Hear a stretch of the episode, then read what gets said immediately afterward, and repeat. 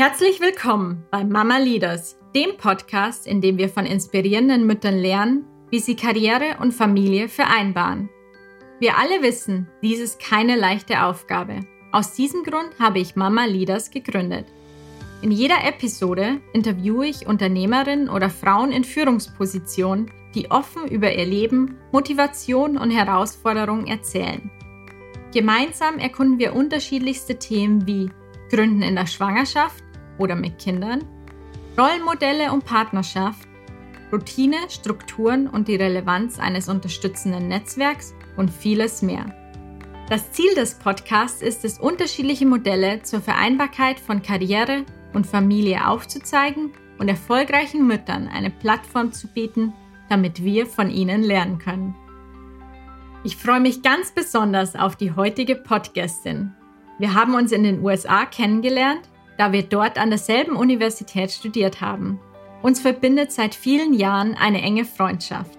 Franzi Schmidt ist Gründerin von Junge Tüftler und Tüftelakademie, zwei erfolgreichen Unternehmen, die sich zum Ziel gesetzt haben, Menschen zu befähigen, mit digitalen Werkzeugen die Welt aktiv und nachhaltig zu gestalten.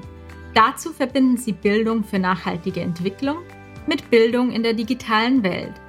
Franzi ist nicht nur erfolgreiche Gründerin, die mit ihren Unternehmen die Welt zum Besseren verändert, sondern auch Mutter von einem und bald zwei Kindern. Herzlich willkommen, liebe Franzi. Ich freue mich sehr, dass du heute hier bist. Ja, danke. Ich freue mich auch. Ich bin gespannt, was, äh, über was wir so sprechen werden. Was hat dich dazu bewegt, 2015 zusammen mit Julia Kleberger junge Tüftler zu gründen? Unser Antrieb war eigentlich, also ich kenne Julia von äh, tatsächlich meinem ersten Job und ähm, wir haben uns kennengelernt in der Forschung bei Volkswagen. Ich habe, ähm, wie du schon wunderschön in deinem sehr äh, äh, beschreibenden Intro vorgelesen hast, äh, danke für die Blumen auch nochmal, genau. Ich habe in äh, den USA zusammen mit dir unter anderem äh, auch Service Design studiert und habe Julia dort in einem Service Innovation Team kennengelernt und wir haben uns auf Anhieb gut verstanden und uns verbindet auch seitdem echt ähm, eine sehr, sehr äh, enge Freundschaft und ähm, auch die Arbeit war immer spannend mit Julia. Und ich habe da relativ schnell aufgehört, war dann in, der Agentur, in Agenturen und ähm, Julia hat ihren Doktor dort fertig gemacht und wir haben immer Projekte nebenher gemacht. Und ähm, ja, ich war bei IXDS da eine ganze Zeit und IXDS ist eine Agentur in Berlin, die, die entwickeln digitale Produkte und das Spannende ist, wir haben 50 Prozent Entwickler, 50 Prozent Designer. Ich habe zu den Designerinnen gehört, ähm, natürlich. Aber äh, genau, diese ganze Tech-Welt ist natürlich super spannend auch. Und wenn man so eng mit Entwicklern zusammenarbeitet, ähm, da hat sich einfach diese Leidenschaft auch bei mir persönlich entwickelt für mehr wissen wollen und dieses, diese intrinsische Motivation zu verstehen, wie das alles funktioniert. Ich glaube, jeder Mensch hat das heute. Ähm, oder hat es natürlicherweise. Und ähm, Julia ist äh, eine Tüftlerin vorm Herrn, also die kann sich stundenlang mit äh, äh, Löten und Schaltungen und so weiter auseinandersetzen. Da bin ich lang nicht so geduldig.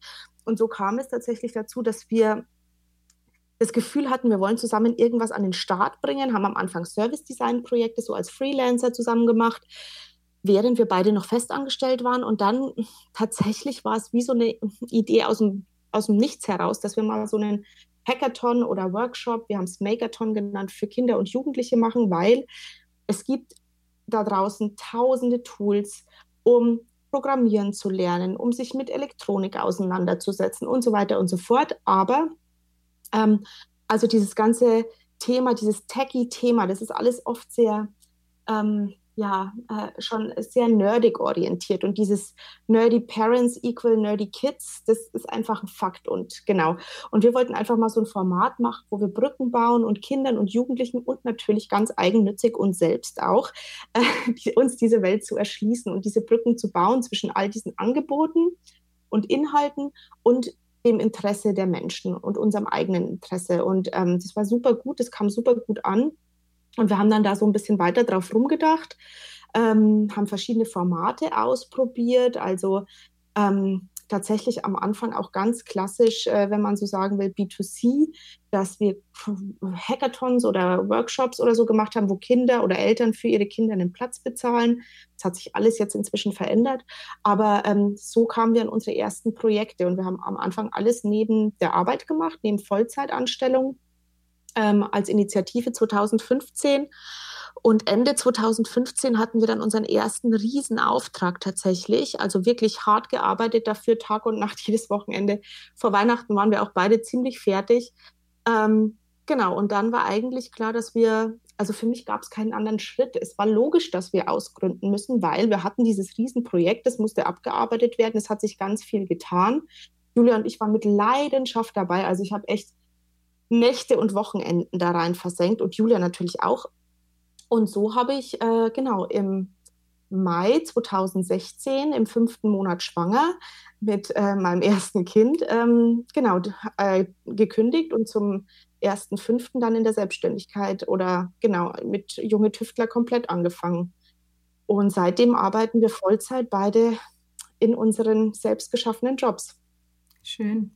Wie war denn dieser Schritt für dich, dass du deine Festanstellung aufgegeben hast, im fünften Monat schwanger warst und dieses neue Projekt und dieses neue Unternehmen gegründet hast?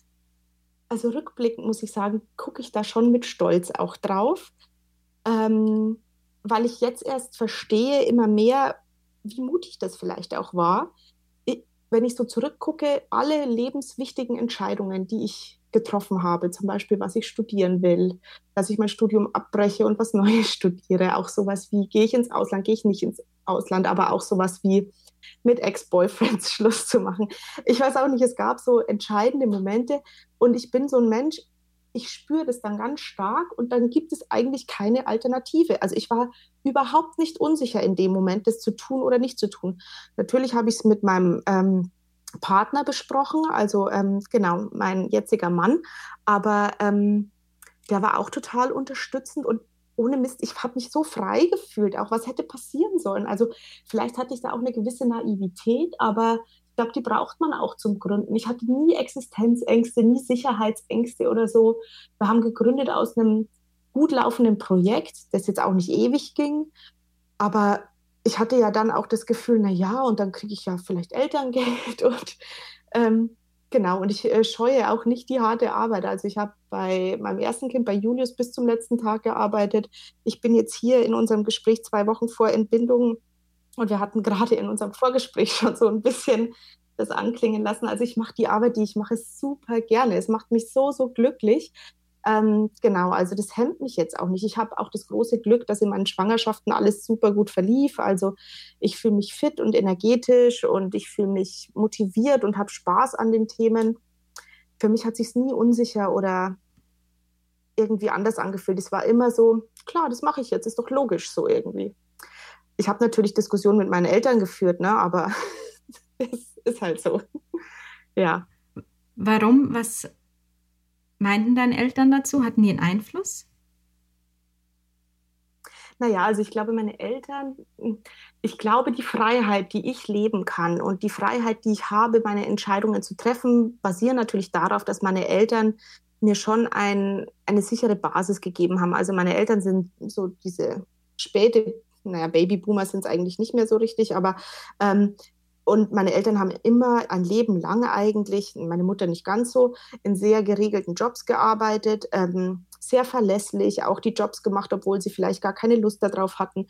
Aber das finde ich spannend, weil ich glaube, nur deswegen kann ich mich so frei entwickeln, weil sie diese sichere Basis gegeben haben. Und das sage ich äh, jetzt hier sitzend und sehr reflektiert sein. Oft ärgert mich das natürlich, weil ähm, die halten in unseren Gesprächen oft ähm, die Sicherheitsfahne hoch. Meine Mutter, glaube ich, würde da tendenziell weniger sagen, aber bei meinem Papa, klar, der hat gesagt, äh, bist du irre, da jetzt im fünften Monat schwanger und da zu kündigen, welche Sicherheiten dir da entgehen. Klar, der hat viel mehr Lebensweisheit und Erfahrung, aber er ist auch ein ganz anderer Typ, er ist ein Sicherheitsmensch. Und ich fühle nie dieses starke Bedürfnis auf Sicherheit. Ich habe immer das Gefühl, ich wurschtel mich schon irgendwie durch. Und wenn das nichts wird, dann finde ich einen anderen Job. Und, ähm, und ich habe das Gefühl, das ist unheimlich befreiend. Ähm, und genau, ich habe einen relativ intensiven pubertären Abnabelungsprozess äh, von meinen Eltern durchlebt, als ich genau so 16 äh, bis 18 war.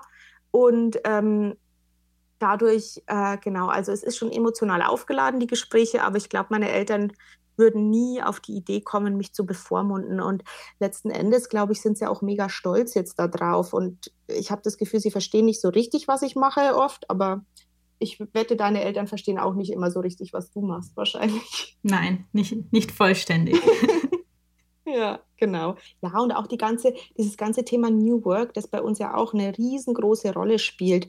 Ich glaube, das ist, also mein Papa, der ist ähm, bei der Stadt Angestellter ähm, und hat, genau, die ist jetzt in Rente gegangen dieses Jahr und hat da jetzt, keine Ahnung, ewig, ewig im gleichen Job gearbeitet. natürlich versuchen die auch Sachen zu implementieren, aber das ist dann natürlich in Bayern, in der Kleinstadt, überhaupt nicht so inspiriert, wie dass sich hier alles dreht um irgendwelche New Work Meetups und ständig tauscht man sich mit Agenturleuten aus, die Themen reinbringen, die nochmal ganz spannend sind. Und ich glaube auch dieses Thema, so die Arbeit nochmal ganz neu zu challengen hinsichtlich ähm, Bedürfnisse. Ich glaube, das hätten sich unsere Eltern auch nie erlaubt. Also wir haben ja heute ganz andere Anforderungen auch an unsere Arbeit und an die Bedürfnisse, die wir erfüllt haben wollen in der Arbeit, als vielleicht unsere Eltern, die sichere, sicheren Job, Geld, geregelte Arbeitszeiten, weiß nicht, und vielleicht nicht zu körperlich anstrengend. Das waren vielleicht so die Kriterien, nach denen die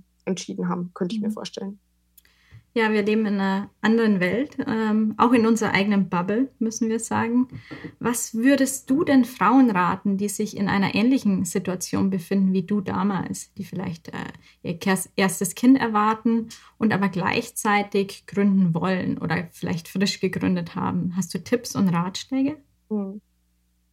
Also, der Quell meiner Kraft sind, glaube ich, zwei Sachen ähm, oder drei. Das ist auf der einen Seite ein starkes, ähm, ein starkes Urvertrauen in mich selber, dass am Ende des Tages schaffe ich alles und zwar allein so irgendwie. Also diese, ich kann Dinge echt wuppen und ich weiß, dass ich, also ich habe, glaube ich, einen sehr starken Willen und wenn ich was will, dann schaffe ich das. Ähm, und dann schaffe ich das auch mit, keine Ahnung, sehr wenig Schlaf und harter Arbeit und so. Also ich kann mich selber so ein bisschen Drill Instructor mäßig nach vorne pushen. Das kann ich bestätigen. Ähm, das zweite, Danke, ja. Und tatsächlich, das macht mich auch stolz. Das ist ein bisschen weird, weil das ist auch ein bisschen sadistisch.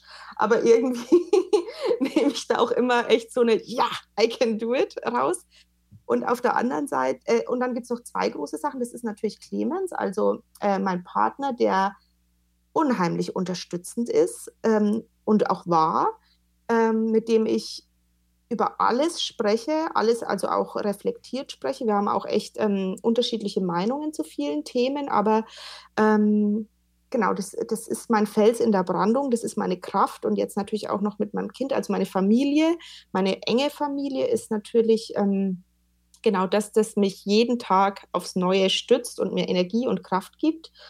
Ähm, und an dritter Stelle, und das ist natürlich im Arbeitskontext für mich das echt Entscheidendste. Also ähm, es ist die Doppelspitze mit Julia, die wir seit Anbeginn haben und die gute Kommunikation, die wir zu zweit haben als Gründerinnen-Team. Also Julia und ich haben noch nie uns tatsächlich gestritten. Ich, wir haben so super oft andere Meinungen, aber wir haben eine wunderbare ähm, Art und Weise miteinander zu kommunizieren, sich auch zu challengen, auch hart zu challengen. Ähm, Mitarbeitende haben tatsächlich uns auch schon gesagt, dass wir auch manchmal auch einen harten Umgangston miteinander hätten. Aber also das ist immer auf einer Diskussionsebene, auf einer sachlichen Ebene. Wir sind Freundinnen auf jeden Fall. Also ich habe auch ganz starke äh, genau Freude, wenn ich an Julia denke. Und ähm, wir ergänzen uns wunderbar. Und ich bin felsenfest überzeugt, dass in so Doppelspitzen und Führen in Teilzeit und solchen Geschichten äh, eigentlich die Zukunft liegt. Nicht nur, weil es einen persönlich glücklicher macht, sondern weil es auch inhaltlich wesentlich besser ist. Also zu zweit denkt man immer besser auf den Sachen rum als alleine. Und äh, ich empfinde das als so enormen Mehrwert. Also ich würde nie, nie, nie, ich kann nicht verstehen, wie Leute allein gründen können. Also auch wenn eine von uns mal einen Down hat und frustriert ist, dann hat die andere die Kraft, die wieder mitzunehmen. Oder wenn die eine keine Lösungen sieht, dann findet die andere Lösungen und auch nochmal sich gegenseitig auch zu challengen, was Qualität angeht und unsere Vision und unsere Werte. Das ist echt, ähm, also ohne das ohne die Doppelspitze, das hätte nie, nie funktioniert. Und da weiß ich auch drum, dass das, äh, also ich glaube, das ist tatsächlich so ein unheimlicher Glücksfall. Solche Leute findet man nicht leicht, dass es auch so gut klickt, weil es ist schon wie eine Ehe mit Julia auch. Also, ne, das ist, wir haben schon auch unsere Konflikte und wir haben unsere Persönlichkeiten, ganz klar. Aber wir sind sehr wohlwollend miteinander und ähm, das ist, glaube ich, total wichtig. Ja. Und vor allem steht bei uns nicht das Ego im Vordergrund. Das ist, glaube ich, auch echt wichtig, dass keine von uns so eine Ego-Nummer abziehen möchte, sondern dass es uns gemeinsam um die Sache geht und um diese Firma, die wir zusammen auf, oder die Firmen, die wir zusammen aufgebaut haben. Als gleichberechtigtes Gründerin-Duo, wie habt ihr euch damals aufgeteilt, als du frisch ähm, in deine Elternzeit gegangen bist mit eurem neuen Unternehmen? Also ja, das ist natürlich schwierig. Ähm, und da muss ich auch sagen, das war schon auch sehr, ja, sehr beruht auf Vertrauen und auf äh, gegenseitigem Wohlwollen. Ich hatte natürlich ein Baby und es war dann auch klar, dass ich erst mal raus bin, aber ähm, ich habe immer gearbeitet. Also ich habe vielleicht meine Entbindung, meine erste Entbindung war ziemlich intensiv und hat sehr lang gedauert. Also äh, genau, zwei schlaflose Nächte und oh, das war echt super anstrengend. Ähm, und ich hätte rückblickend, habe ich mir auch gedacht, vielleicht hätte Mutterschutz vorher geholfen, mich da mehr reinzubegeben, aber ähm, genau, habe ich halt nicht gemacht, war halt so. Und es ist ja auch alles gut. Ähm, aber äh, danach habe ich auch relativ schnell wieder an Meetings teilgenommen. Ich hatte ja auch Lust, das alles mit aufzubauen. Und ich habe eigentlich immer eher so dieses FOMO-Thema äh, dass ich Angst hatte, dass, äh, dass da viel ohne mich passiert. Und äh, ja, dann war ich einfach und Julia war eine war super unterstützend. Also die ist auch zu mir nach Hause gekommen und wir haben uns hier getroffen und haben hier Sachen besprochen und wir haben viel, viel, viel telefoniert und ich habe viel einfach eigenständig dann, ähm, wir haben uns koordiniert, Arbeiten aufgeteilt. Ich habe das gemacht, sie hat das gemacht, wir haben uns wieder koordiniert. Natürlich hat sie zu der Zeit mehr Zeit da reingesteckt. Aber man muss auch sagen, wir arbeiten auch sehr unterschiedlich. Julia ist jemand, ähm, die ist super strategisch und ähm, ganz viel im Dialog mit allen Menschen. Und ich bin eher jemand, der sich auch mal zurück, die sich auch mal zurückziehen muss und Sachen einfach abarbeitet. Und ich bin gut in Sachen zack, zack, zack, sehr effizient dann auch äh, abzuarbeiten. Und ich glaube, ähm, das ergänzt sich halt gut, dadurch, dass wir sehr unterschiedliche Arbeitsmodi haben.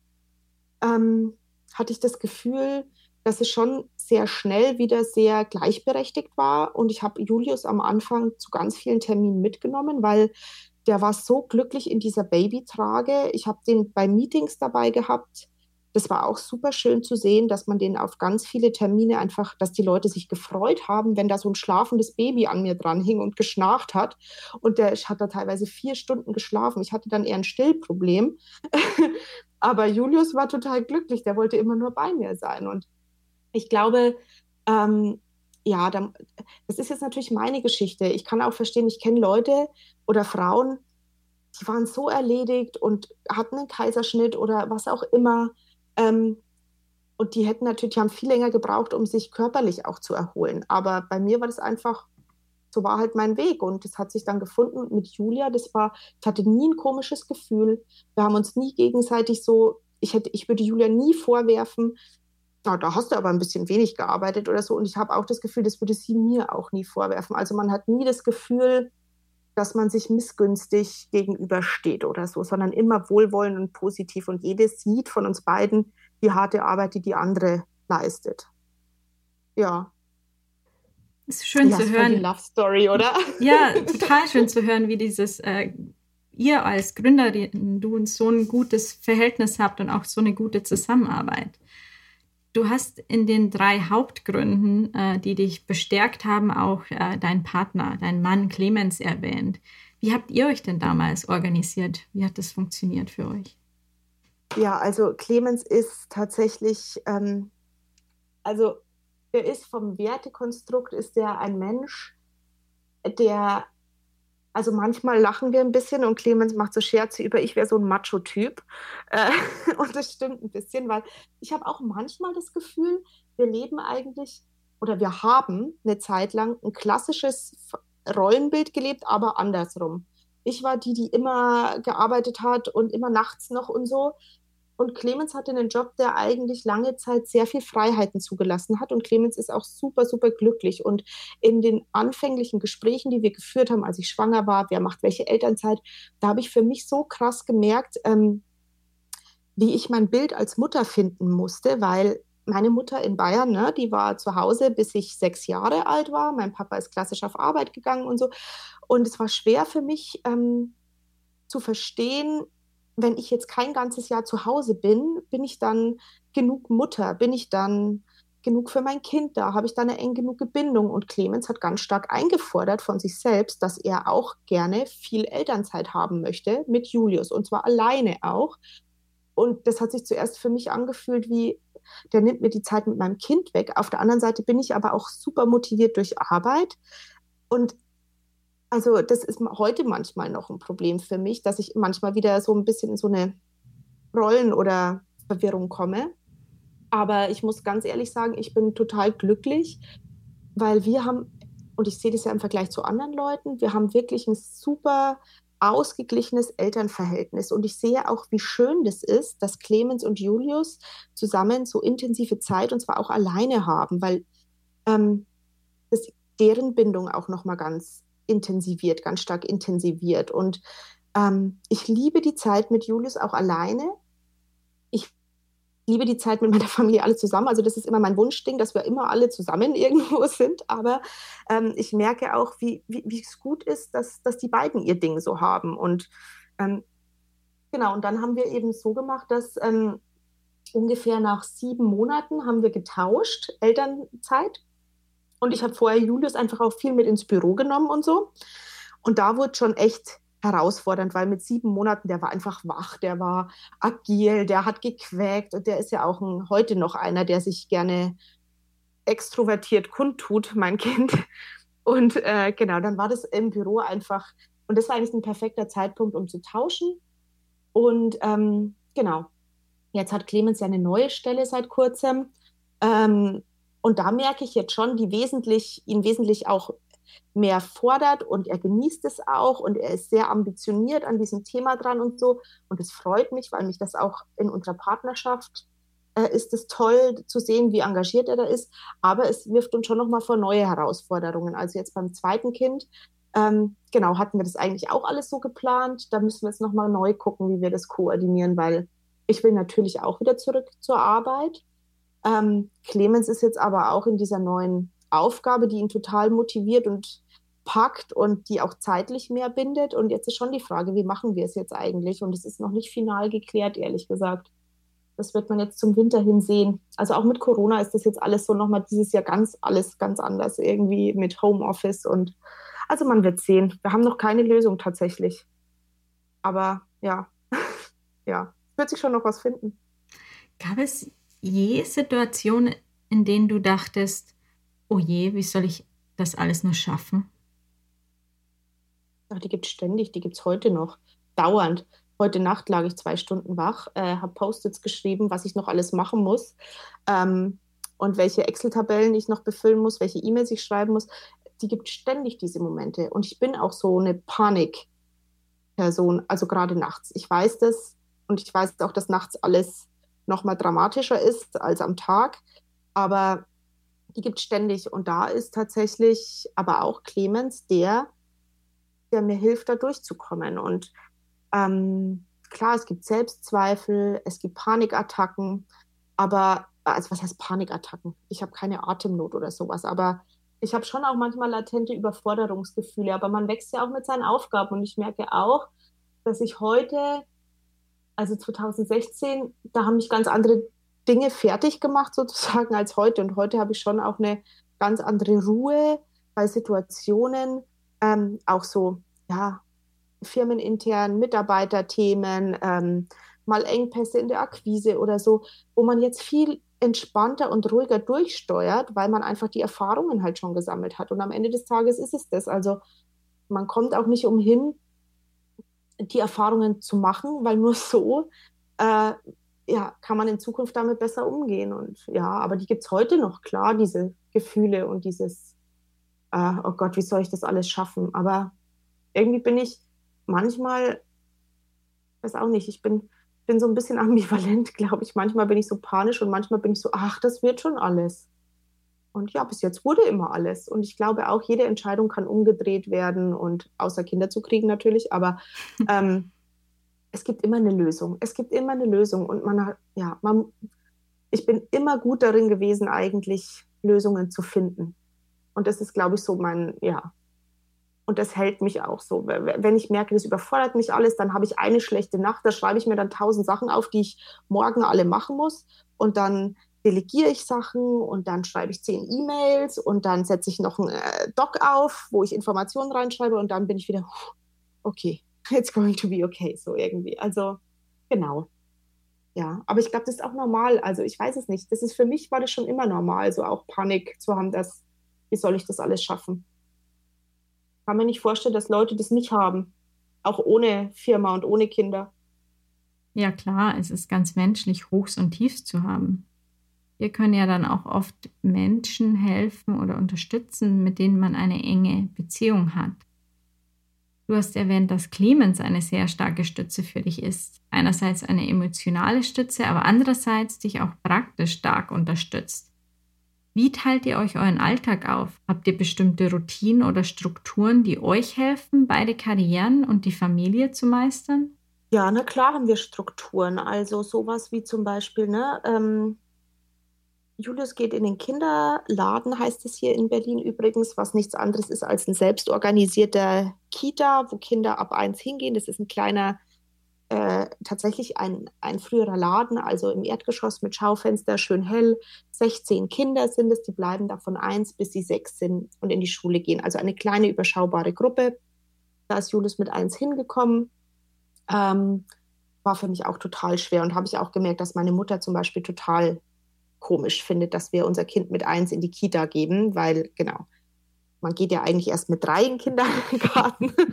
Und genau. Und ich merke aber schon auch, was das mit denen macht. Und die sehen, wie gut es ihm da geht und wie es ihm gefällt. Und wie die ihre Meinung ändern und wie mich das auch wieder entspannt. Das ist schon mal spannend. Und auf der anderen Seite, genau, also zurückkommen zu den Strukturen. Also es war von vornherein klar, dass Clemens und ich Zeit mit unserem Kind natürlich verbringen wollen. Und wir arbeiten ähm, beide unterschiedliche Ta Wochenstunden sozusagen. Er hat ja einen Vertrag, ich habe ja keinen, ich arbeite ja so viel Arbeit, wie halt da ist.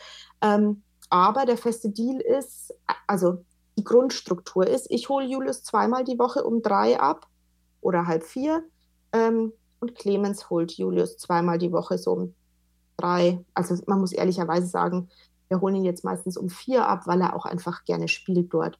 Und einmal die Woche holt ihn seine Oma, sowas vor Corona zumindest. Ähm, genau.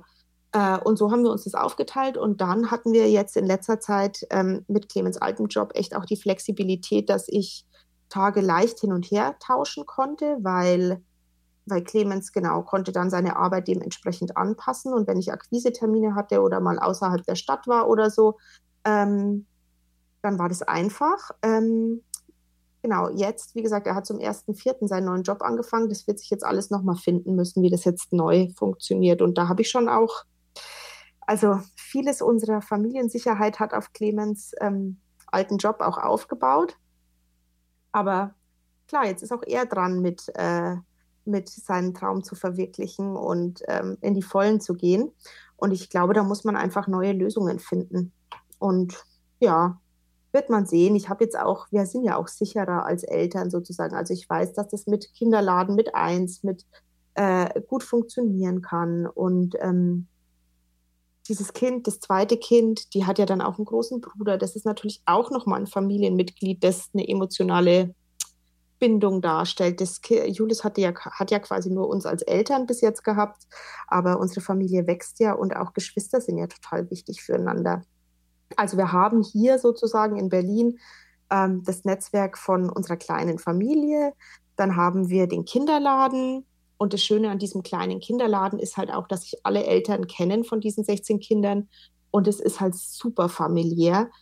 Und ständig nehmen wir irgendwelche Kinder mit nach dem Kinderladen oder Julius geht zu seiner besten Freundin mit oder, oder, oder. Und das ist alles so familiär. Ähm, die Kinder kennen die Eltern, weil man auch Elterndienste macht in diesem Kinderladen. Und das ist natürlich ein super Netzwerk. Und genau, dann sind Clemens Eltern hier, jetzt aber auch tatsächlich noch ähm, weitere Enkel haben und schon auch heiß begehrt sind in ihrer Betreuungsfunktion. Das heißt, genau, also das war jetzt super hilfreich für uns, dass seine Mutter einmal die Woche auf ihn aufgepasst hat. Mal gucken, wie es jetzt mit zwei Kindern ist, ja auch dann herausfordernder, muss man sehen. Aber das ist so unser Kernsicherheitsnetzwerk, unser kleines Dorf in der Stadt. So fühlt sich echt an mit dem Kinderladen, wie so ein kleines Dorf. Und man begegnet ständig den anderen Kindern hier auf Spielplätzen oder im Supermarkt und so. Es ist echt wie, wie, ja, sehr familiär alles. Und das ist schön, das genieße ich auch total. Das unterstützende Netzwerk, das äh, sehr, sehr wichtig ist, hast du erwähnt. Und gleichzeitig hast du beschrieben, ähm, wie die Flexibilität, die du einerseits hast als äh, selbstständige Unternehmerin, aber auch ähm, Clemens in seinem vorherigen Job hatte, euch vieles ermöglicht hat.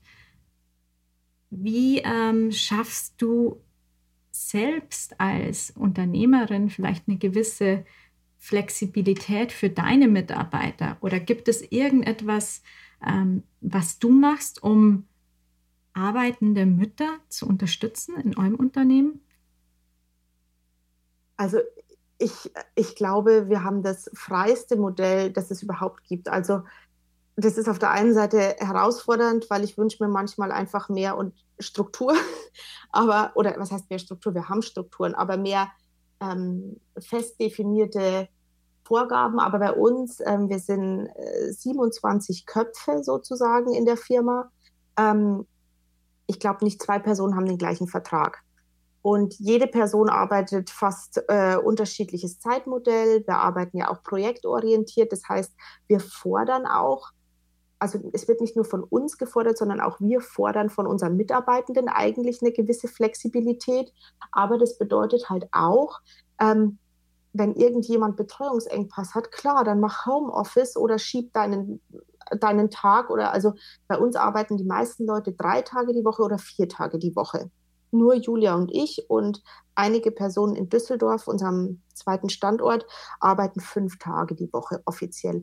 Und ich habe also wir haben überhaupt keinen Klemmer damit, wenn Leute sagen, da passt mir nicht, äh, Montag, da ist keine Ahnung, Schulaufführung, dann kommst du halt am Dienstag. Wichtig ist, dass die Mitarbeitenden das, das Gefühl haben, ähm, dass sie verantwortlich sind für ihre Projekte und ihre Arbeiten natürlich.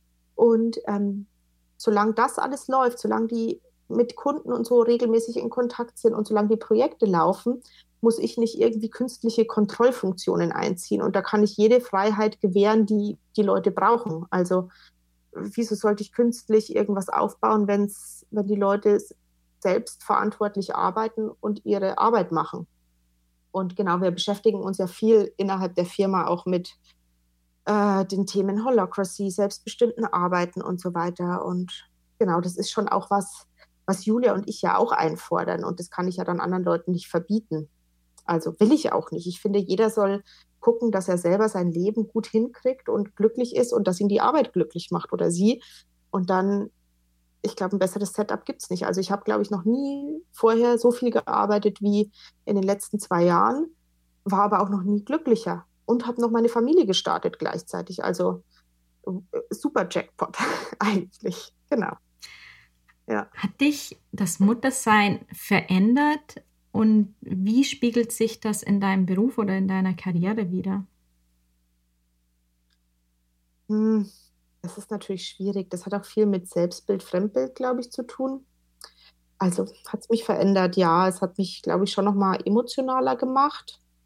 Und ähm, das liegt natürlich tief, aber äh, ganz offensichtlicherweise bin ich jetzt auch tatsächlich viel näher am Wasser gebaut als vorher.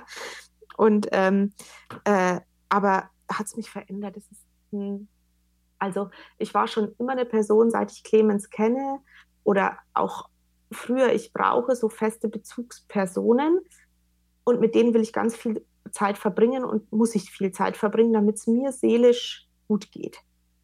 Und das war halt vorher Clemens ganz intensiv und hat sich halt jetzt einfach erweitert auf Julius und wird sich jetzt erweitern auf unser zweites Kind. Und ähm, ich bin sehr, sehr dankbar für die familiäre Situation, die ich habe und für das große Glück, äh, so tolle Menschen um mich zu haben. Aber auch Julia zum Beispiel äh, ist so eine emotionale Person, mit der ich eng im Austausch sein muss. Und ich merke auch, ähm, also wie mir das fehlt, äh, wenn ich das nicht bekomme. Und witzigerweise war da auch Corona nochmal echt wie so ein Augenöffner, weil ich habe schon immer wieder mal kommen so Zweifel, bin ich genug Mutter, bin ich genug da, bin ich, habe ich genug Zeit für mein Kind? Ich glaube, das stellt sich auch, jede Mutter stellt sich diese Fragen, glaube ich, auch wenn du Stay-Home-Mom bist, fragst du dich, bin ich eine gute Mutter, mache ich das so richtig, wie es ist? Und das Entspannendste an Corona war für mich eigentlich zu sehen, wie gut es ist, dass ich auch meinen Job so sehr liebe und wie, wie gut es ist, dass mich das glücklich macht, weil nur dann ist auch meine Familie glücklich. Und ähm, diese Zweifel sind jetzt schon noch mal, konnten dadurch noch mal abklingen irgendwie. Und ähm, deswegen äh, bin ich eigentlich ein kein Corona-Fan. Das ist jetzt sehr, sehr, sehr schlecht kommuniziert, aber äh, ich bin dankbar um die Erfahrungen, die ich äh, durch diese intensive, verrückte Zeit auch machen konnte. Ähm, und genau, ich habe sehr viel Zeit mit Julius hier im Homeoffice oder auch an Nachmittagen eben so verbracht mit ihm spielend und habe gemerkt, wie mir aber trotzdem auch, also ich habe so einen Wissensdurst gerade und ich habe so einen so ein Wunsch, am, am Ball zu sein mit Arbeit und so, weil es mich glücklich macht, weil mich der Austausch glücklich macht, weil es mich glücklich macht, einen Arbeitsort zu schaffen, an dem Menschen gerne arbeiten und eine sinnhafte Arbeit erfüllen können. Ja, und insofern hat mich das Muttersein in eine starke, ähm, ja, in den Konflikt mit mir selber gebracht, mein Rollenbild neu zu finden und zu definieren. Und es definiert sich aber ständig neu. Also so ein Kind hat ja auch ständig neue Phasen und fordert von dir, dass du eigentlich dich als Mutter immer wieder hinterfragst und neu formst und das Bild für dich selber sozusagen formst. Und genau, also ich, es, es funktioniert halt nicht, das Mutterbild, das man selber vorgelebt bekommen hat, zu kopieren. Für mich zumindest nicht. Und ich hatte eine tolle Mama, das war alles wunderbar, aber ich bin halt eine andere Person. Und ich glaube, das war für mich nicht so leicht, ähm, oder ich weiß nicht, ob es überhaupt für irgendjemanden leicht ist. War es für dich leicht? Das wäre auch mal interessant, da so sein eigenes Bild zu formen und finden und es immer wieder neu zu finden. Das ist schon eine Herausforderung, finde ich. Welche Art von Mutter bin ich? Welche Art von Kind habe ich? Es ist ja auch jedes Kind unterschiedlich. Und da bin ich auch sehr gespannt, wie mein zweites Kind wird und wie sich das nochmal verändert. Weil mit Julius bin ich jetzt natürlich, da sind wir ein gut eingespieltes Team und so. Aber ja, so ein Kind kommt ja schon mit einem Charakter auf die Welt und da bin ich echt gespannt, wie die so wird.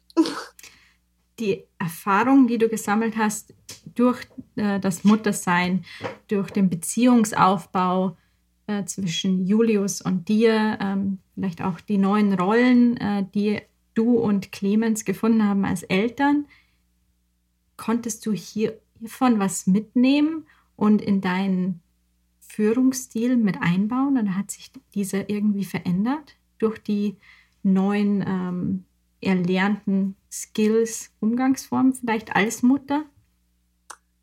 Also, ich weiß es nicht. Ich bin schon immer ein sehr emotionaler Mensch und ein ungeduldiger Mensch. Und ähm, mit Kindern versucht man natürlich Geduld zu üben, aber das habe ich vorher auch im, als, als in meiner Führungsrolle versucht zu üben. Und ich finde, ähm, beide Rollen, sowohl diese geschäftsführende Rolle als auch die Mutterrolle, am Ende des Tages kommt es ja darauf an, authentisch zu sein und sich selber zu reflektieren und zu hinterfragen und selber zu wachsen. Und ich glaube eher, dass mich das Geschäftsführerinnen-Dasein, äh, also das, das beeinflusst sich natürlich stark gegenseitig, aber ich würde jetzt nicht sagen, ich habe aus der Mutterrolle etwas Starkes gelernt, was ich dann übertragen habe auf die Geschäftsführung. Natürlich befruchtet sich das gegenseitig, aber ich finde nicht, dass das so eindeutig, ah, da habe ich das und das gelernt und das übertrage ich, sondern es geht darum, am Ende des Tages geht es in beiden Rollen darum, zu erkennen, und wer man ist, wie man ist und den Willen zu haben, kontinuierlich an sich zu arbeiten, glaube ich. Und auch zu akzeptieren, natürlich, naja, da bin ich jetzt mal wieder über die emotional explodiert. Das passiert mir manchmal bei Julius, das passiert mir manchmal in der Arbeit. Wichtig ist, glaube ich, sowohl bei einem Kind als auch bei Mitarbeitenden, ähm, nicht, äh, nicht dann in seinem Stolz zu bleiben, sondern einfach hinzugehen und zu sagen, hey, Mist, sorry, tut mir leid, da bin ich gerade über die Stränge geschlagen. Das war einfach jetzt so emotional aufgeladen.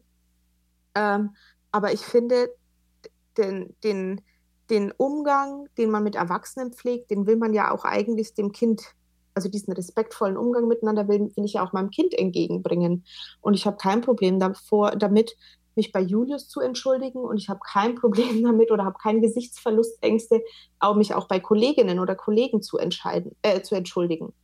Und ähm, ich glaube, darum geht es am Ende des Tages, einfach zu versuchen, dich als Mensch zu finden, der du sein willst und der du bist und da an dir zu arbeiten, das zu erreichen. Und natürlich erreicht man es nicht immer, aber dann als sich selbst auch zu verzeihen, das zu kommunizieren, dass das jetzt vielleicht blöd war und dann aufs Neue zu versuchen. Und ich finde, das hat sehr viele Parallelen, ja, befruchtet sich gegenseitig, aber ich würde nicht sagen, ist natürlich auch schwierig. Ne? Ich weiß ja nicht, wie es wäre, wenn ich keine Mutter jetzt wäre. Kann ich jetzt gar nicht vergleichen, aber ich habe nicht so das Ah, Eureka-Moment, wo ich dachte, ohne Mutter sein hätte ich das nie so hingekriegt. Äh, wir haben sehr viel Zeit verbracht, über Familie und Karriere zu sprechen. Und oft vergessen wir Mütter, die eine Karriere haben, die Zeit für uns selbst. Wie stellst du sicher, dass du genug Zeit für dich selbst hast? Ach ja, Melli, da haust du ja eine Kerbe. Äh, also, ich bin das haben wir ja vorhin schon angesprochen, diese Kraft, ich kann alles schaffen und zwar alleine. Und äh, das ist schon so ein Urmotor in mir. Und der lässt mich aber auch, ähm, also ich bin, ich glaube, ich bin ein leidensfähiger Mensch. So ganz generell. Das klingt total unschön, aber ähm, ich brauche, also bevor, bevor ich aktiv Zeit für mich selber nehme, war Clemens dreimal beim CrossFit und hat dann Mittagsschlaf gemacht. Also so ist meine Wahrnehmung. Seine ist bestimmt ganz anders. Aber ähm, also ich bin auch jemand, ähm, ich weiß nicht, ich kann, ich kann schon auch zäh sein, glaube ich. Ich kann auf Schlaf verzichten und so weiter und so fort. Und ich merke, dass ich Sport total vernachlässigt habe. Ich meine, wir waren super viel laufen in den USA zusammen. Wir waren immer im Fitnessstudio und so. Und das hat mir gut getan. Und das leidet halt zum Beispiel total. Also ich mache viel, viel, viel, viel weniger Sport. Witzigerweise bin ich aber trotzdem schlanker als sonst. Also einfach Muskeln sind einfach nicht mehr vorhanden. Aber ähm, ja, ich merke einfach, ähm, wie ich aber auch mich, also ich mache die Sachen, die ich mache, mache ich gerne und die erfüllen mich. Also die Arbeit und der Austausch mit Kolleginnen und Kollegen, das erfüllt mich total. Und die Zeit mit Familie, das erfüllt mich, das macht mich glücklich. Und wenn mich Clemens dann mal überredet hat, äh, mich mal eine Stunde hier aufs Sofa zu legen und die zwei gehen raus und machen was Cooles, dann habe ich eher, oh Mann, jetzt erleben die irgendwas Cooles und ich bin nicht dabei. So. Und ähm, also das stimmt, ich habe zu wenig Zeit für mich selbst. Und wenn ich Zeit für mich habe, dann versuche ich das eigentlich noch natürlich irgendwie in ich will gern mehr lernen und so weiter zu, zu kanalisieren. Aber ich habe auch Guilty Pleasures. Klar, ich gucke so einen YouTube-Koch-Channel manchmal, weil ich einfach zehn Minuten vorm Einschlafen noch irgendwas Dummes gucken will, um mein Hirn auszuschalten. So.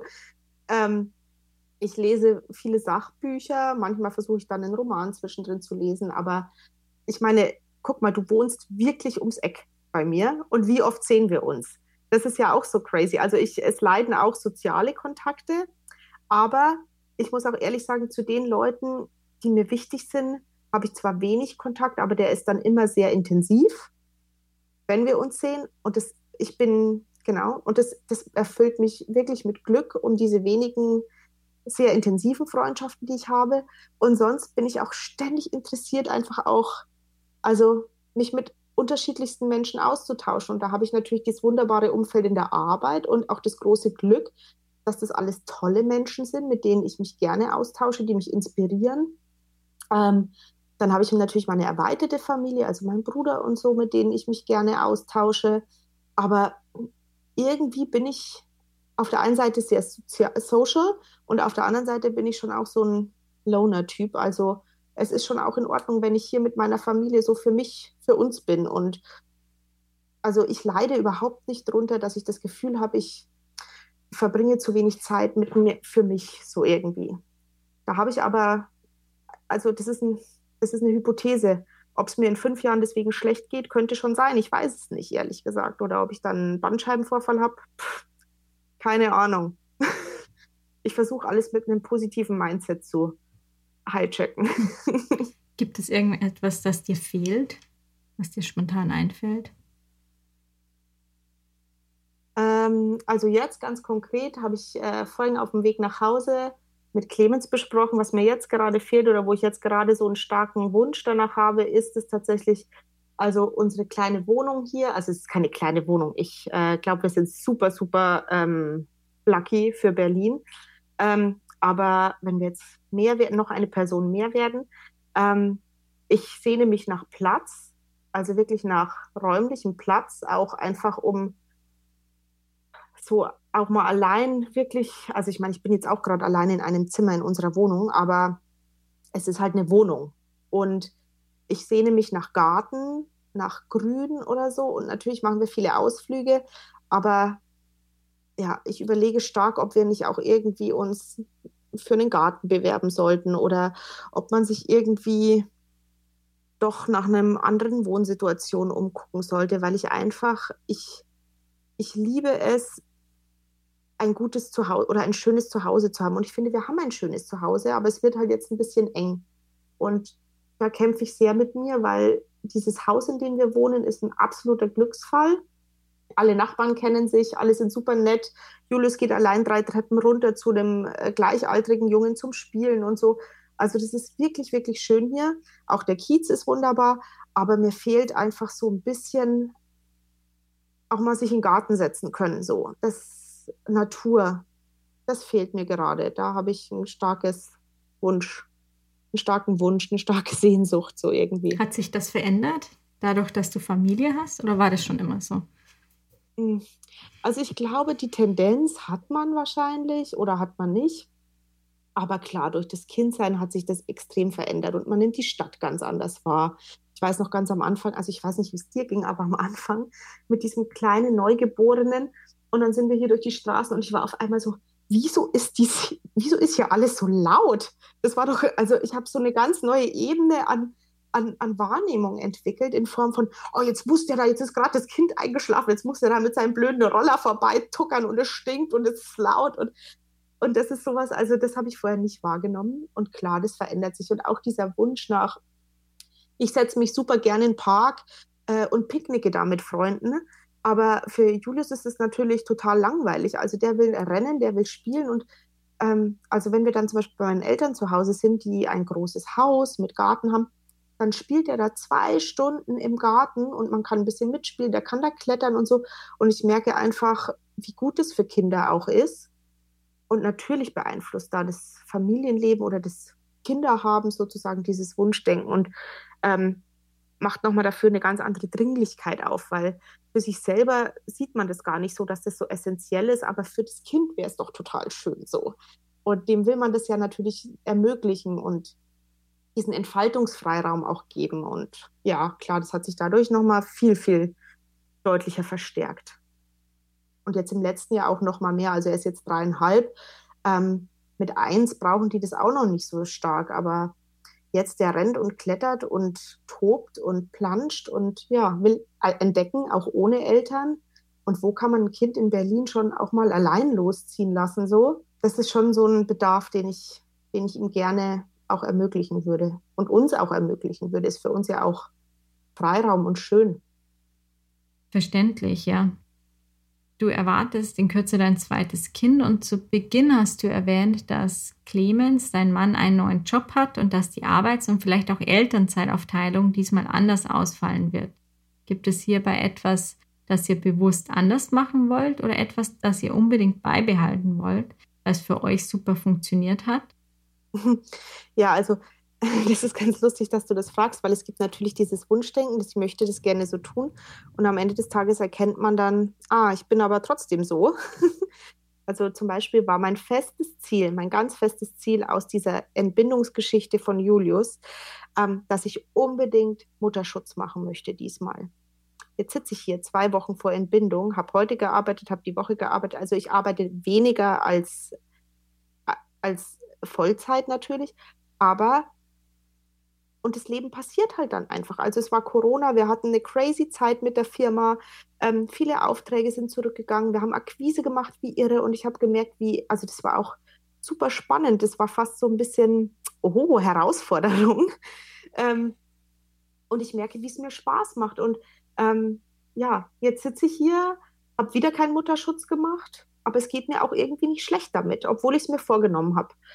Und ähm, ich erzähle dir dann in zwei Wochen oder in drei Wochen, wenn ich entbunden habe, du wirst es ja erfahren, ob es wirklich gut war oder nicht. Aber ähm, ja, ich weiß auch nicht. Am Ende des Tages muss ich halt erkennen, dass ich da schon auch jemand bin, der sich, der das gerne macht und dass mich das glücklich macht. Und ich, ich habe zu Clemens neulich gesagt, auch was machen eigentlich Mütter die ganze Zeit in diesen sechs Wochen Mutterschutz? Also man kann sich ja auch nicht die ganze Zeit hinlegen, Bücher lesen und ich weiß auch nicht Kaffee trinken. Aber ähm, das ist jetzt auch sehr vorwurfsvoll natürlich. Ich will gar nicht so hatermäßig sein, weil genau, es gibt natürlich super viel zu tun und wir hatten jetzt auch die blöde Situation, also normalerweise kann man da auch noch mal verreisen oder sowas. Es ging jetzt wegen Corona alles nicht. Also das hätte ich mir auch gewünscht, noch mal irgendwo hinzufahren oder meine Eltern noch mal zu besuchen und so. Hat jetzt alles nicht stattfinden können. Aber diese, diese, diese Sachen, die man sich vornimmt, glaube ich, muss man auch ein bisschen locker sehen. Und das ist auch eines meiner großen Learnings aus dieser Zeit. Du kannst das Leben so wunderbar planen und dann passiert doch alles anders. Also wir hatten auch den Höllenplan, wie wir jetzt genau noch Urlaub machen. Clemens fängt seinen neuen Job an, ich bin in Mutterschutz, bla bla bla. Und jetzt ist halt doch alles anders gekommen. Wir sind glücklich, uns geht's gut, wir haben uns durchgewurstelt. Ich glaube, ja, und das ist eigentlich eine schöne Erkenntnis. Und ähm, ich muss aber ganz ehrlich sagen, dass ich schon auch mit Sorge jetzt auf die Zeit gucke, so oder ja, naja, doch, wenn ich ehrlich bin, vielleicht ist es auch ein bisschen Sorge. Also, wie wird es dann mit ähm, neuem Baby und äh, Arbeiten und Mutterschutz und so weiter und so fort? Also, ich wir haben versucht, in der Arbeit bei mir Strukturen einzuziehen, dass ich mich gut rausziehen kann. Ich merke halt auch, dass das, der Kern liegt in mir. Ich, es liegt nicht daran, dass die Arbeit mich nicht loslassen könnte, sondern dass ich die Arbeit auch irgendwie nicht loslassen kann. Es ist halt auch ein Teil von mir. Es ist halt auch ein, mein drittes Kind sozusagen. Ähm, und wie das ist mit Clemens und Elternzeit, also das macht mich auch ein bisschen unglücklich, dass er, so wie es im Moment aussieht, im Winter, wenn er dann übernehmen wollte eigentlich, nicht diese viele Elternzeit nehmen kann. Und das tut mir zum einen für ihn leid und für die Beziehung, die er mit diesem Kind aufbauen könnte oder möchte auch. Und auf der anderen Seite auch dieses, also nach sieben Monaten haben wir auch einfach gemerkt, jetzt ist es auch an der Zeit zu tauschen, weil unsere so, ähm, ja, so ein bisschen flexible Hin- und Herbetreuung dann halt auch einfach nicht mehr ging, weil das Kind auch, ähm, genau, halt dann alt genug ist und weil das Kind wach genug ist und Interaktion auch will und man das dem ja auch geben will, ähm, da bin ich noch echt unsicher und ich denke jetzt viel über solche Konstrukte wie eine Tagesmutter, aber merke schon auch, wie mich das im Moment, oh Gott, ich kann doch kein sieben Monate altes Baby zu einer Tagesmutter geben. Also da muss ich, glaube ich, noch selber mit mir in den Dialog gehen und hinspüren und versuchen zu verstehen, was kann, wie, wie könnte sowas aussehen. Und da habe ich ehrlich gesagt im Moment noch keine Lösung und bin aber mir dessen schon bewusst, dass es, dass es einer Lösung bedarf. Ja, ja. Und das ist ein bisschen schade natürlich auch, aber ja, ja, im Moment bin ich ganz optimistisch, dass wir schon einen guten Weg finden werden. es hat mich halt auch immer so ein bisschen, ja, es hat mich ja auch immer so gefreut, eigentlich zu sehen, dass wir so das, also immer wenn ich diese Podcasts oder so höre über, dass Männer und Frauen gleichberechtigt Elternzeit nehmen sollen und gleichberechtigt Kinderbetreuung, dann hat mich das so mit Glück erfüllt, dass ich echt aus vollem Herzen sagen konnte, bei uns wird Equal Parenting gelebt. Punkt. Also 100 Prozent. Und jetzt verschiebt sich das halt auch auf einmal und das ist schon komisch weil ich uns immer als Paar und als Familie so gesehen habe, als wir kriegen das gut hin, ich finde es cool und da bin ich froh drum und es macht mich glücklich. Und jetzt ist es halt auf einmal nicht so und ja, und dass äußere Bedingungen einen halt dazu zwingen. Also ja, es ist ja nicht mal so, dass Clemens nicht diese Elternzeit nehmen wollen würde, aber im Dialog mit äh, den neuen Arbeitgebenden ist es halt schlecht möglich. Und das finde ich ist schon eigentlich verrückt, weil wir können natürlich bei uns in, auf Arbeit auch andere Konstrukte denken als jetzt so ein, naja, sehr traditioneller Arbeitgeber, wo, wo du entweder arbeitest oder Kinderbetreuung machst oder Elternzeit machst, aber nicht dieses, vielleicht können wir es uns 50-50 aufteilen oder irgendwie so, was von meiner Arbeit her natürlich super einfach wäre, weil ich kann es mir ja selber aussuchen, aber was von seiner Arbeit ihm sozusagen aufoktroyiert wird. Und das finde ich halt ist ein echt unschönes Gefühl, dass man in so einer Abhängigkeit ist. Und ich glaube, das ist auch ein Konstrukt, in das ich nie zurück könnte, jetzt wo man diese ganzen Freiheiten sozusagen erlebt hat. Also in so einem, Clemens ist in keinem Konzern, aber wenn ich überlegen würde, in so einem Konzern wie früher bei Volkswagen, da bist du entweder arbeitest du oder du arbeitest nicht und machst Elternzeit oder so, aber dieses ganz Dasein oder gar nicht Dasein, das finde ich ist doch echt, wieso muss es so schwarz-weiß sein? Also es gibt natürlich Modelle, die das auch anders abdecken, aber so fühlt sich für mich gerade an einfach. Ich kann es sehr gut nachvollziehen, weil ich ähm, einerseits natürlich in einer ähnlichen Situation bin, also dass ich privat auch ähm, volles Equal Parenting äh, machen wir, mein Partner mit Kind, ähm, was sehr, sehr schön ist für uns alle und was uns gewisse Freiheiten gibt.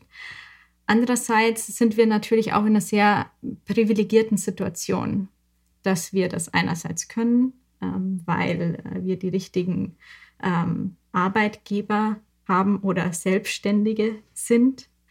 Andererseits ähm, haben wir natürlich auch alle gute, ähm, gute Jobs, die uns das ermöglichen, eine gu gute Ausbildung, die uns das ermöglicht. Gibt es irgendetwas, was du anderen Eltern empfehlen würdest, die versuchen, dieses Thema anzugehen und vielleicht vor unterschiedlichen Herausforderungen stehen. Das kann sein über den Arbeitgeber oder auch ähm, vielleicht ein unterschiedliches Rollenverständnis als Paar an sich. Mhm. Also das sind zwei sehr wahre Sachen, die du da gerade schon gesagt hast, denke ich. Also zum einen, ja, ich bin mir auch bewusst, dass wir in einer super privilegierten Situation sind. Also ich glaube, wenn du Schichtdienst hast oder keine Ahnung was, dann bist du noch viel in viel starreren Konstrukten oder wenn du einen Ausbildungsberuf hast, der dich dazu befähigt, diese eine Arbeit zu machen, ähm, dann kannst du halt diese eine Arbeit machen, die kannst du bei unterschiedlichen Arbeitgebern machen, aber das war es dann auch schon mit deiner Freiheit. Also ist natürlich immer was Persönliches. Manche Leute gehen da auch raus und so weiter, aber ähm, ich habe ja das Gefühl, ich könnte ja überall irgendwie Arbeit finden. So. Und ich glaube, auch Clemens hat das Gefühl. Und ich bin mir sicher, du hast auch das Gefühl, dass du dich in verschiedensten Konstrukten und Firmen und Setups einfinden könntest. Und das gibt natürlich Freiheiten und Möglichkeiten. Ähm, aber äh, ja, was könnte man anderen Eltern raten? Also ich glaube, es ist total wichtig und das, ähm, das merke ich auch. Clemens und mein Rollenverständnis waren, hat nie in Frage gestellt, dass unsere Jobs zum Beispiel gleichberechtigt wichtig sind. Also ähm, ich war nie in einer Situation, ähm, wo ich Clemens Job weniger wichtig genommen hätte als meinen Job. Und Clemens wäre, glaube ich, auch wie wir uns kennengelernt haben, da war ich ja schon in diesem ganzen Gründungsgedöns. Und, stimmt nicht, da war ich noch nicht in diesem Gründungsthema drin, aber ähm, also Clemens hat einfach ein sehr zeitgemäßes Rollenverständnis von Männern und Frauen, würde ich mal so sagen. Und ich, ich auch. Und wir leben das so.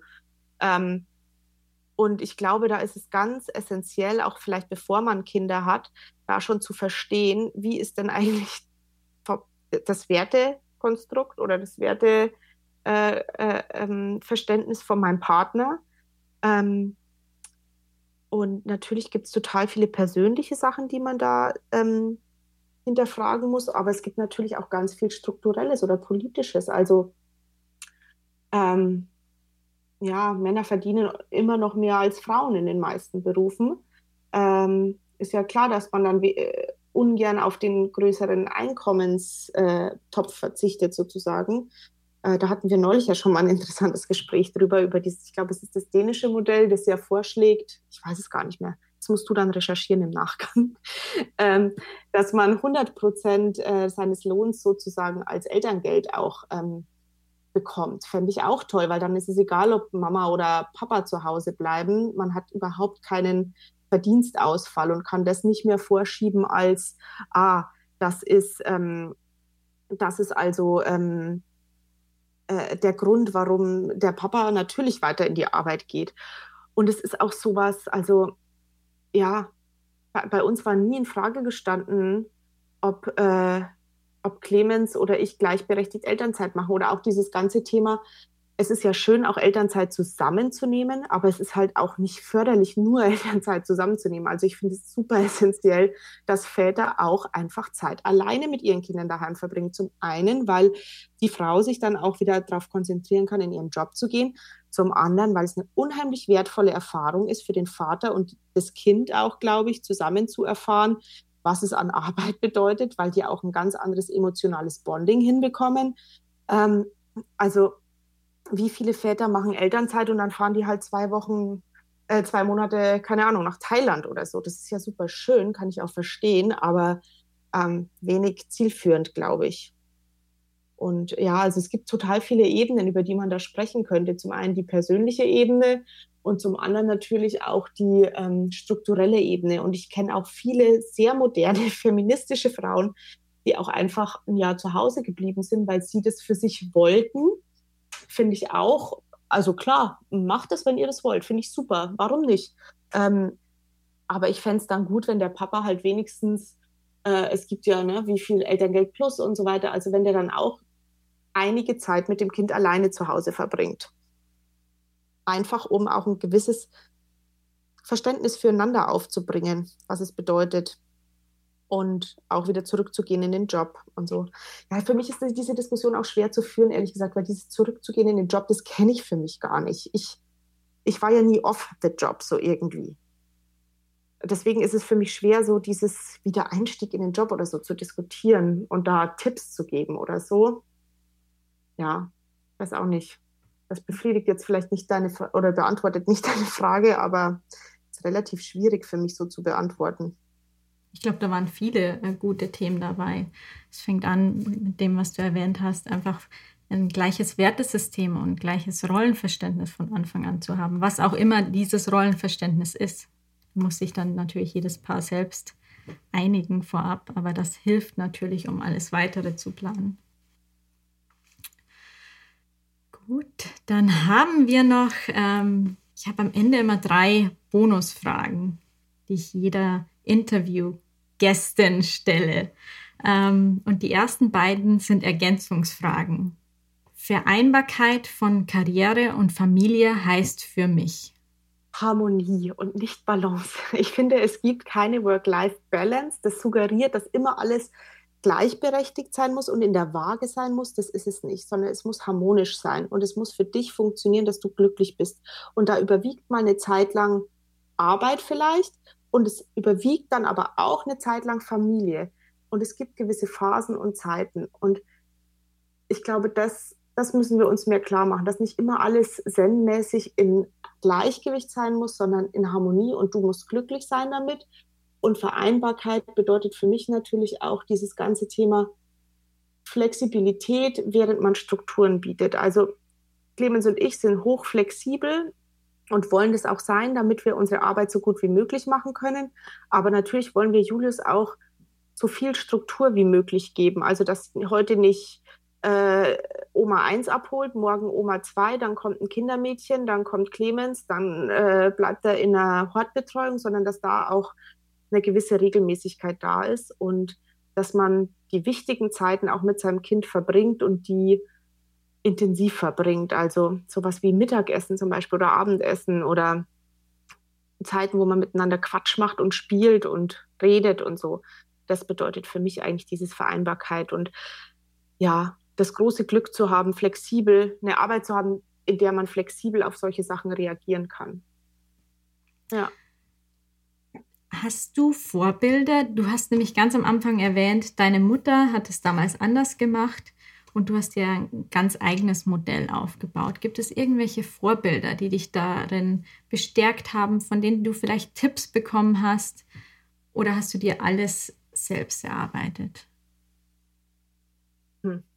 Also, ja, ein, das zu meiner Mutter, das ist, glaube ich, so ein Thema. Ich glaube, jeder hat ein, zu mir hat mal jemand gesagt, und das hat mich so befreit in ganz vielen Punkten. Ne? jedes Kind kommt auf diese Welt und hat die große Aufgabe, mit äh, den Fehlern oder auch mit den, mit, den, mit den Charakteren seiner Eltern klarzukommen. Also ich kenne niemanden, der nicht irgendein Thema mit seinen Eltern hat, so irgendwie. Und die manchen ein bisschen mehr, die anderen ein bisschen weniger und das ist auch gut, aber ich glaube, sich jetzt auch selber zu verzeihen, dass man halt Fehler macht unterwegs, das ist total wichtig.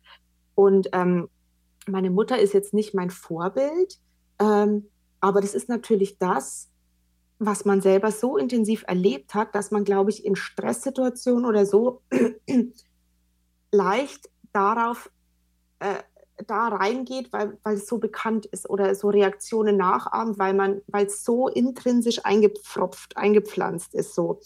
Aber ähm, genau, ich glaube jetzt, ähm, ich glaube schon, dass sich mein Mutterbild selber formt. Ähm, ich habe kein direktes Vorbild, aber keine Ahnung. Man hat ja schon so allein durch Social Media und diese ganzen inspirational äh, Quotes und natürlich lese ich, habe ich auch ein oder zwei Bücher gelesen oder so. Also ich habe jetzt keine Erziehungsratgeber gelesen, überhaupt nicht, aber ich habe mich zum Beispiel mit Pickler intensiver äh, auseinandergesetzt. Ähm, in meiner täglichen Arbeit geht es darum, Kinder zu selbstständigen äh, Menschen äh, äh heranwachsen zu lassen und sie dazu zu befähigen, ähm, ja, sich selbst zu finden und äh, ihren Ideen und Kreativität und ihren Bedürfnissen Ausdruck zu verleihen. Und allein deswegen beschäftige ich mich natürlich auch viel mit pädagogischen Themen, ähm, mit Wertschätzung und so weiter. Ähm, und auch in, im Arbeitskontext mit gewaltfreier Kommunikation und sowas. Und ich glaube, das alles kommt zusammen halt zu meinem eigenen Bild. Also es ist jetzt, es gibt überhaupt, überhaupt nicht irgendeine Person, der ich versuche, da nachzueifern. Es gibt natürlich Leute, die mich inspirieren und Themen, die mich inspirieren. Aber ich glaube, am Ende des Tages, ja, ist man ja auch man selbst und jeder Mensch ist individuell und da muss man, ich bin schon der Meinung, dass so wie ich bin als Mutter ganz stark in mir sich so zusammengefügt hat, in engen Austausch mit Clemens und dass sich dieses Bild auch kontinuierlich verändert. Und das ist auch schön, dass man wächst halt. Und manchmal geht es vorwärts, manchmal geht es rückwärts, aber es ist immer verändernd, ja. Und abschließend die große Frage.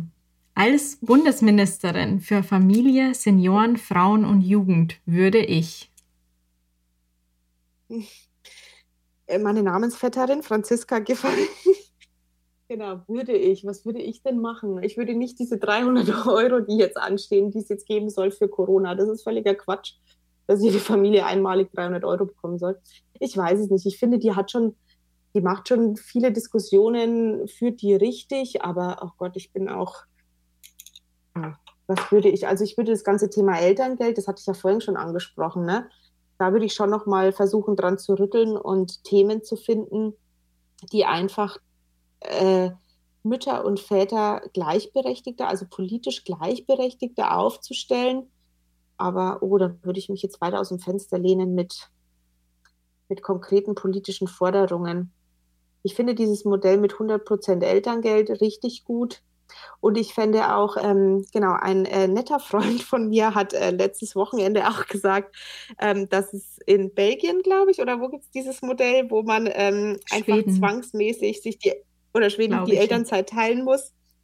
Fände ich auch richtig gut. Dann gibt es keine Diskussion mehr drüber. Dann macht einfach jeder die Hälfte und gut ist so irgendwie. Ich meine, das ist natürlich auch bevormundend in vielen Fällen. Und für viele man muss natürlich Kinder auch, ähm, nicht jedes Kind wird in eine so intakte, glückliche Familie geboren, wie ich denke, dass wir eine haben. Auch da gibt es natürlich Schutzbedarf, ähm, das man nicht ignorieren sollte. Aber grundsätzlich finde ich da ein bisschen steilere Thesen äh, mal zu diskutieren auch super spannend. Ja. Vielen lieben Dank, Franzi. Das war ein super Interview. Ich habe besonders dieses wirklich offene und ehrliche Gespräch genossen mit dir. Und ich bin mir sicher, dass die Zuhörerinnen und Zuhörer auch sehr viel aus diesem Interview ziehen können. Es hat mir sehr viel Spaß gemacht und ich wünsche dir vor allem viel Erfolg in deinen allen Lebensbereichen und vor allem eine gute Geburt und eine wundervolle Kennenlernzeit mit deinem zweiten Kind. Danke, Franzi. Danke, das ist sehr lieb. Das wünsche ich mir auch und danke auch dir für dieses echt schöne Gespräch. Äh, mal ganz anders, als wir uns sonst so treffen. War ganz spannend für mich auch. Vielen Dank fürs Zuhören. Ich hoffe, diese Folge hat dich genauso inspiriert wie mich. Wenn dir diese Folge gefallen hat, dann teile ich sie gerne mit Freunden, Bekannten und Verwandten oder anderen Mama-Leaders oder auch Papa-Leaders. Sharing is caring. Denn so hilfst du das Thema und unsere Mama-Leaders noch sichtbarer zu machen und Wandel voranzutreiben. Natürlich interessiert mich auch, was du am spannendsten und nützlichsten fandest. Hinterlasse gerne Feedback und Anregungen und bewerte fleißig den Podcast auf Apple Podcast. Wenn du die nächste Folge nicht verpassen willst, dann folge Mama Leaders auf Instagram oder abonniere den Podcast auf der Plattform deiner Wahl. Auf bald bis zur nächsten Folge. Bis dahin, ciao, ciao und Servus.